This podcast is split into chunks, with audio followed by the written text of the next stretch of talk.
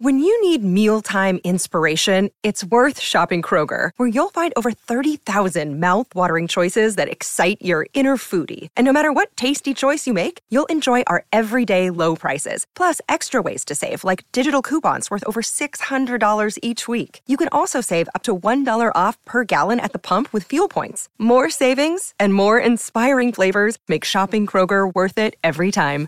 Kroger, fresh for everyone. Fuel restrictions apply. The Building Better Business podcast is the best place to learn how to take your business to the next level. It's no longer enough to earn good profits. You need to develop a network of connections as well as use all types of marketing to your advantage that will put you over the edge. Hosted by me, Steve Eschbach, a financial executive with decades of experience in dealing with businesses and business people, we'll learn how this all comes together. Join me and my expert guests as we delve into the many facets of owning the business and how to become a good, caring business owner. Listen how making a difference in your community can attract all sorts of clientele, which in turn will build you a better business. Greetings of the day, my fellow listeners, and welcome to another edition of Building Better Businesses. I am your host, Steve Eschbach. I am uh, the owner of a uh, mergers and acquisitions company here in Chicagoland called Transworld Business Advisors. I am one of six or seven here in the greater Chicagoland area. I am also one of about 250 of us that are global, both here in the US and 15 other countries worldwide. We are the largest business brokerage firm in the world and we are the fastest growing. Uh, we've been around for 40 years, and uh, our job is primarily to assist business owners confidentially sell their businesses to qualified buyers. We also get into assisting business owners expand via acquisition if that's how they choose to do so. And we also uh, help them with franchise development, which is another uh, item that we can help business owners do in terms of expanding via the franchise model. Uh, franchise uh, sales is also part of our expertise, if you will. Uh, this uh, program, Building Better Businesses, is, is, designed to get business leaders, uh, circles of influence, networking people, as well as thought leaders explain what they believe are uh, mantras, if you will, or best practices for, of course, enhancing the value of your business. And I'm delighted to have today a woman by the name of Maggie, Maggie Karshner. Uh, she is a uh, an independent consultant that works with solopreneurs, and she told me this point blank that she helps them uh, go from working for themselves to conquering the world. Did I get that right, Maggie? Uh, yeah, conquering the world, their own little corner of the world, for sure. Yeah, and I say that half tongue in cheek and half seriously because um, solopreneurs often have a very difficult time because like we said, they're trying to conquer the world all by themselves when in fact they have a huge outreach of people who are willing to help, probably fellow solopreneurs and people like you, Maggie, that do help them on a consulting and coaching basis. So, first of all, thank you very much again for joining us and welcome to the show. Yeah, I'm happy to be here. Great. So uh, we're going to ask you to explain a little bit about your operation right now, but then we're going to go a little bit further back. So tell us about your consulting firm. It's called Magni Maggie. I keep on saying Magni. I don't know why. Yeah, Maggie Karshner. You're an independent uh, entrepreneur, so that's the name of your company, then, right? Well, my my business name is Maggie Karshner Self Employment Coach. So okay. I do business coaching on the scale of self employment. So I work with folks who, um, you know, are looking to be start a business, usually they're really passionate about the thing that they do, but they don't have any of the business skills um, that would let them do that. So, for example, therapists are folks that I've been working with a lot this past year. You know, they love working with their clients, but nobody taught them how to be in business. And so I come in and help them find how that works best for sure, them. Absolutely. We're going to learn a little bit more about that in a moment. But as I've done with many of my guests, I have to kind of rewind the videotape and take you back a few years for you. For some, it's a little bit longer, but we got to go back down to your childhood days. So mm-hmm. tell us a little bit about uh, where you were born and raised, and uh, more importantly, what kind of influence you had from family, mom and dad, that kind of got you from where you were back then on your tricycle, pedaling down the street, to where Maggie is today, doing the consulting that you do. Yeah, yeah, I love this part of my history. So I spent the mo- most of my childhood in San Antonio, Texas. And my mom before I was born, actually uh, owned a computer store. And so this was back in the early 80s. so, you know, it's like the new technology. And she was sort of a forward thinker, fresh out of college, like launched this computer store um, and was pretty successful with it. And then she had me and was like, I don't want to be working. I want to have this kid. So she was sort of a, you know, former entrepreneur. So I was being raised by somebody who had a lot of business sense and had a lot of interest in passing down financial wisdom to her kids. And my dad was a part of this. I shouldn't leave him out, but he was a physics professor. So he was just sort of like, math isn't scary. And I'm like, great, science is fun. Great. All right. But I feel like my mom was the one who really imparted a lot of the business wisdom. For example, so I wanted to throw a pool party one summer. And um, my mom was like, okay, like we had a pool in the backyard. She's like, fine. All right. I'm going to give you a hundred dollar budget, but you have to tell me what you're going to do with that hundred dollars. And then you can have this party. And so I itemized out like here's everything I'm going to buy and all the stuff that I need and and I was fiscally intelligent enough to like pack it all in to like 50 bucks and then I had like $50 left over that I bought for pool toys with. And so like, you know, I'm sitting there maximizing my budget as it were. Um, and I don't think many kids had that experience. You know, they didn't have a mom who was like, I'll dangle the thing you want at the other side of a budgeting problem. Yeah, when I was young, I had a lemonade stand, and my cost of goods sold came out of my dad and mom's pocket, and I never saw it. So uh, I was subsidized, if you will. Uh, yeah, yeah.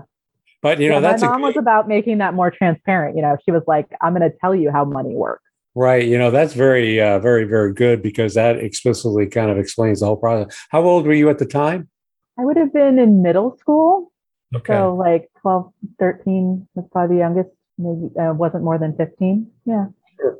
so back then you weren't thinking about being a pool party expert i'm sure. So as you were going to school what were your interests academically and socially back then? Yeah yeah. Um, academically i wanted to be an architect. So and i actually did three years towards a bachelor of architecture program in college um, and then changed tactic yeah. very dramatically in my final year well, I would say, based on just what I know of you right now, that architectural training did come into play where you are today because you are a so-called architect of solopreneurs, if I can say. yes, I am. I do love like making a plan and and seeing it through. And so there's a lot of that that went in. I actually hadn't thought of that. That like, yeah, my architectural training, there are some big parallels there. So when you get out of college, what was your first job? Were you actually a a corporate person working for a company, or did you go to the uh, entrepreneurial raceway from the get go? No, I was not a get go person. Like, I didn't really have a, a goal of being an entrepreneur. I just had sort of that lack of fear, thanks to my mom. Yeah, no, when I got out of college, I was very idealistic and I wanted to change the world. I wanted to work for nonprofits. I got an AmeriCorps position with Habitat for Humanity, which I thought was perfect because architecture and the degree I actually graduated with was one in geography. So it was sort of like this beautiful marrying of social science and architecture. And, you know, it was just, it was absolutely perfect, but paid nothing. So when did the realization come for you that this wasn't for me and uh, I have to go out there and help other people be better solopreneurs? When did that come about? Yeah, that came about. I had uh, landed a job in management consulting, and um, it was like that was the thing that I wanted to do. I'd been on a, a couple year journey of like, you know, what do I want to be doing with my life? And it's not nonprofit. I don't know what it is. And so I decided it was sort of management consulting that I wanted to help guide businesses towards better practices. And then I got into it and I realized that that's like steering an ocean liner and it moves very slowly. and I have great ideas and I get a little frustrated when they don't get acted on or at least responded to. So, you know, I was like, I need to go smaller. I need smaller, more agile. And, and it sort of hit me like a ton of bricks like, oh, I need to help people be self employed. Oh, that means I need to be self employed myself. And like, that's when I was like, oh, I have to be an entrepreneur, which is funny. I already owned a business. I had already been coaching a couple of my friends who own their own businesses. Like, there was a lot of like, I just happened to be doing stuff because I cared about it. And then it was like, oh, this all funnels into like, this is my purpose. This is what I'm supposed to be doing out there. So, how did you get the word out earlier on? So, you, uh, and by the way, I got to tell you that the architectural interest earlier on and the management consulting, and you probably figured this out, you were paving the way for where you are today because yeah. those are perfect uh, training grounds, if you will, for what you're doing today. But but now you want to go out, bring it smaller scale, and you want to start helping others to be successful in what they want to do. So how did that start? So how did you get your first client? How did you begin to get the word out from there? How did that all transpire? Yeah, yeah. That was a journey. Yeah, because I hadn't done sales. I'd been in marketing, but I never done sales myself. So I mean, the first line of defense, I think, with any sort of like I'm starting a business thing is you got to tell everybody about what you're doing. So, you know, I let all my friends know. I made a big hullabaloo all over social media in any way that I had to connect with folks. Sat down with old connections that I hadn't connected with in a while, right? Sort of activate that network. Um, started a blog, attended a billion and five networking events. Yeah, it was it was a lot of of hustle of just getting the word out about me so that it, because there's, there's not a ton of like demand out there for self-employment coaching like that's a term i kind of invented you know so i had to sort of put myself in front of people and slowly but surely uh, the word got around and people started turning to me and people came out of the woodwork of my past being like hey right you're a trustworthy person that i remember from back in the day. I need help with this thing. You say you help with this thing. And i was like i do. I help with this thing. Um, and that's that was a lot of my first clients. And then you know it's that sort of flywheel effect snowball running down a hill. Somebody gets good service from me. They tell somebody else. They tell somebody else. I'm you know building in a lot of systems to appreciate my past clients so that i keep that referral uh, system activated and i'm staying in contact with like my network to sort of keep that that flush. And at this point you know it's just a runaway avalanche. So that's great. You know you said two critically important things in that uh, that commentary. Number one uh, is that you need the visibility, you need to get the word out, so you can't rely on saying it once and having them remember that that is the new Maggie. And the second thing, which probably is even critically more important, is that word trust. And it demonstrates that relationship building is is very essential. And, you know, I would argue that relationship building is critically essential for everything for family relationships, uh, personal relationships, and clearly here in this case, business relationships as well. So mm-hmm. it sounds like that all kind of fell into place for you.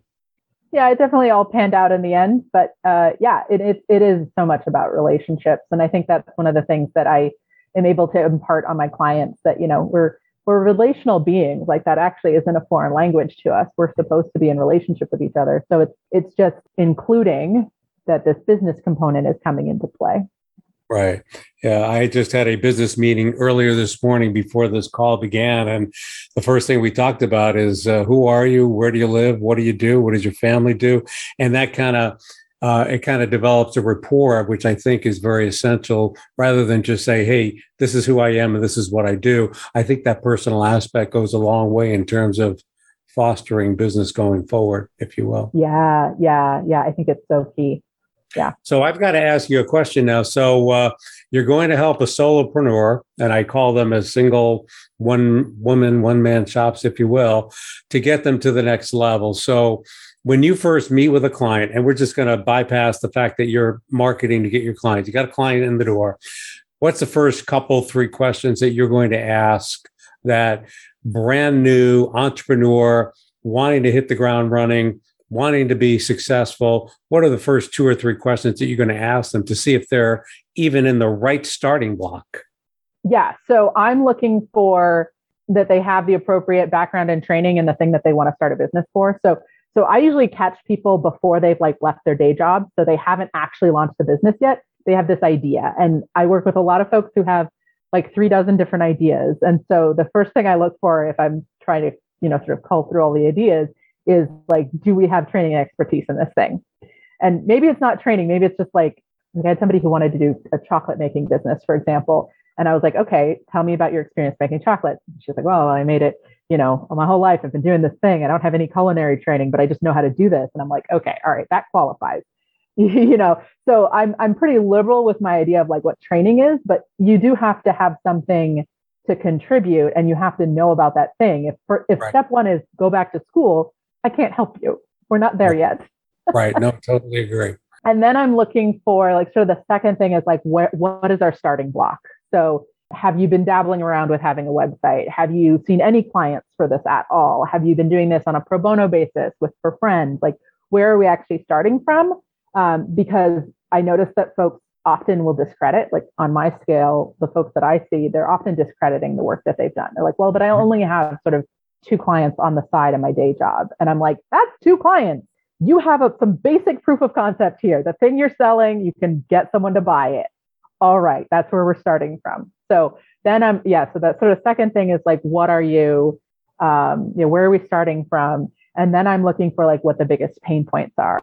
So you know, what what does my client think their biggest block is?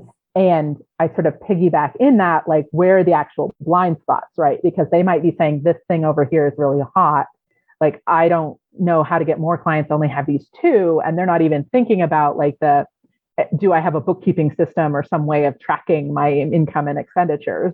So I'm the one going, all right, what about this thing? Like we haven't even talked about that, right? So I'm sort of bringing that sort of global view and and identifying what sort of hot points are that I can help address. Right. You may not know this, but you just passed the first initial interview for being a business broker by interviewing buyers because those are the first three questions I ask prospective buyers. Why are you interested in this business? What know-how do you have, and what other peripheral sides uh, skill sets do you have to effectively run the business? So there you go. So if you want to change careers, I guarantee you, you would make a great business broker. Um, I mean, there's an element of that to what I do, right? Like, I don't want to invest my time and effort in a business that's not going to go anywhere. Like that's, you know, I, I, meet with people like once a week for an hour. Like I don't want to sit there being like, oh God, this is never going to go anywhere. So I'm sort of vetting in a certain level to, I mean, you know, I want them to achieve their goals, but like, you know, where are we actually starting from with that?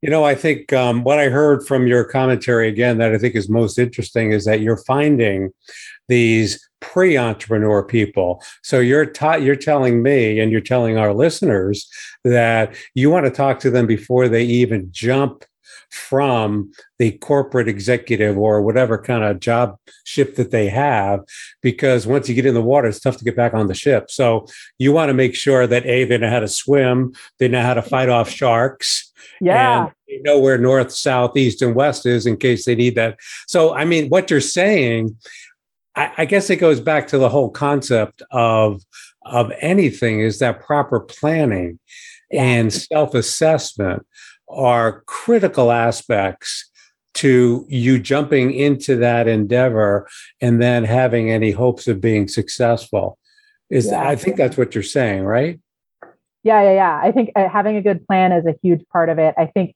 there's a there's another sort of like flavor of client I end up with who um, they've done all the research, they've had they have a plan in place, they just are terrified to make the leap. And at some point, right, like you've learned to swim, you know there aren't sharks in the water, you know which way is north, and then you just got to jump. Yeah, you do. And so do. I can help with being like, it's not that far off the water. It's warm, I promise. Like we can make this work a little bit easier. So I'm going to bet uh, that you, in what you do in terms of helping your clients, that you have persuaded them to jump, and now they're in the water, right?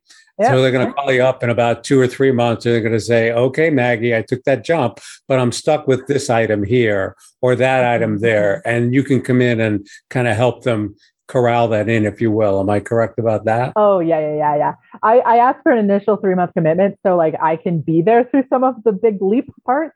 Um, but yeah, people eventually, you know, they sort of feel like they've got the hang of it, and so they'll be like, okay, I'm done with coaching for now. But I have clients that I've been, you know, seeing on and off on a like monthly, quarterly basis for years, like since I started my business. Yeah, and I'll bet you too. A lot of the entrepreneurs that you work with, some of them that have more experience in in doing the entrepreneurial thing, as you mentioned before, they may be saying, you know what, this kind of worked out a little bit to my benefit, and I kind of like what I'm doing, but I'm thinking about going now to the other route. Uh, so they probably will ask you that question, and I think you have to and again, I'm not I'm not putting words in your mouth. I'm just throwing out a hypothetical. But if someone is doing A and they like what they're doing and they have everything running pretty well, takes a while to do. Don't expect this to happen in three months. But now they want to do B. So you'll help them put in perspective. Hey, you've done A, you're succeeding in A. You want to take a track to B. Do you still want to do A? Do you want to totally? I mean, there's things like that you can help them work through as well. Correct? Oh yeah, totally. Um, my clients are very creative, so they're always coming up with sort of new ideas, new things they want to be doing. And I think that's one of the wonderful things about being self-employed is that, you know, if, if I get interested in something, I can go take a training on it, read a book on it, like start playing with that idea and potentially start offering it as a service. And I have had clients who sort of do that. So yeah, we I we can navigate that sort of pivot. Like, does this become? Are we shifting the entire business into whatever B is, or are we? Is there an umbrella that can hold both of these things? And um, yeah, do we need to let go of A entirely? Like, what is that? So, yeah. Okay. So I'm looking at your LinkedIn profile. Forgive me for kind of looking away from the camera, but um, you talk about real estate. So I have a real estate license, so you can help me, right? Uh, therapy. So mm-hmm. that would be physical therapy or some other kind of therapy, massage therapy as well. Yeah, massage therapy. Yeah dance, yoga, nonprofits. Nonprofits are usually more than solopreneurs, though, because there's usually a group. So, and just reading that, it sounds like those would be your key type of clients. But uh, I mean, you haven't worked with uh, Elon Musk at all or anyone like that.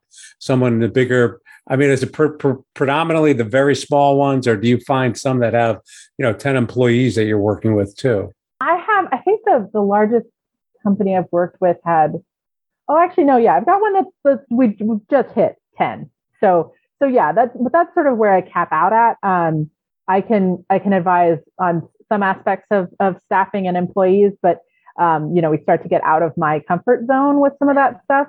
And uh, yeah, when when I talk about conquering the world, it's that I want each person to like have the most fulfilled version of their own world. And so if if somebody wants to scale up and like be the next McDonald's, like that's I can pass that on to some other coach because I can get you over the first hump. I can get you launched. Well, that's another important concept that you uh, just mentioned too, where you know you're not trying to be the uh, the answer to every every encounter that they come across. You're in that particular stage. That's where your expertise is you know, it's kind of like you bring a plumber in to repair the sink, but if they find something wrong with the heating system, well, some plumbers can do that, but you bring in a different specialist. But yeah. at least they can get you over, like you said, over the humps to get you to that next uh, uh, next phase of whatever your growth phase might be.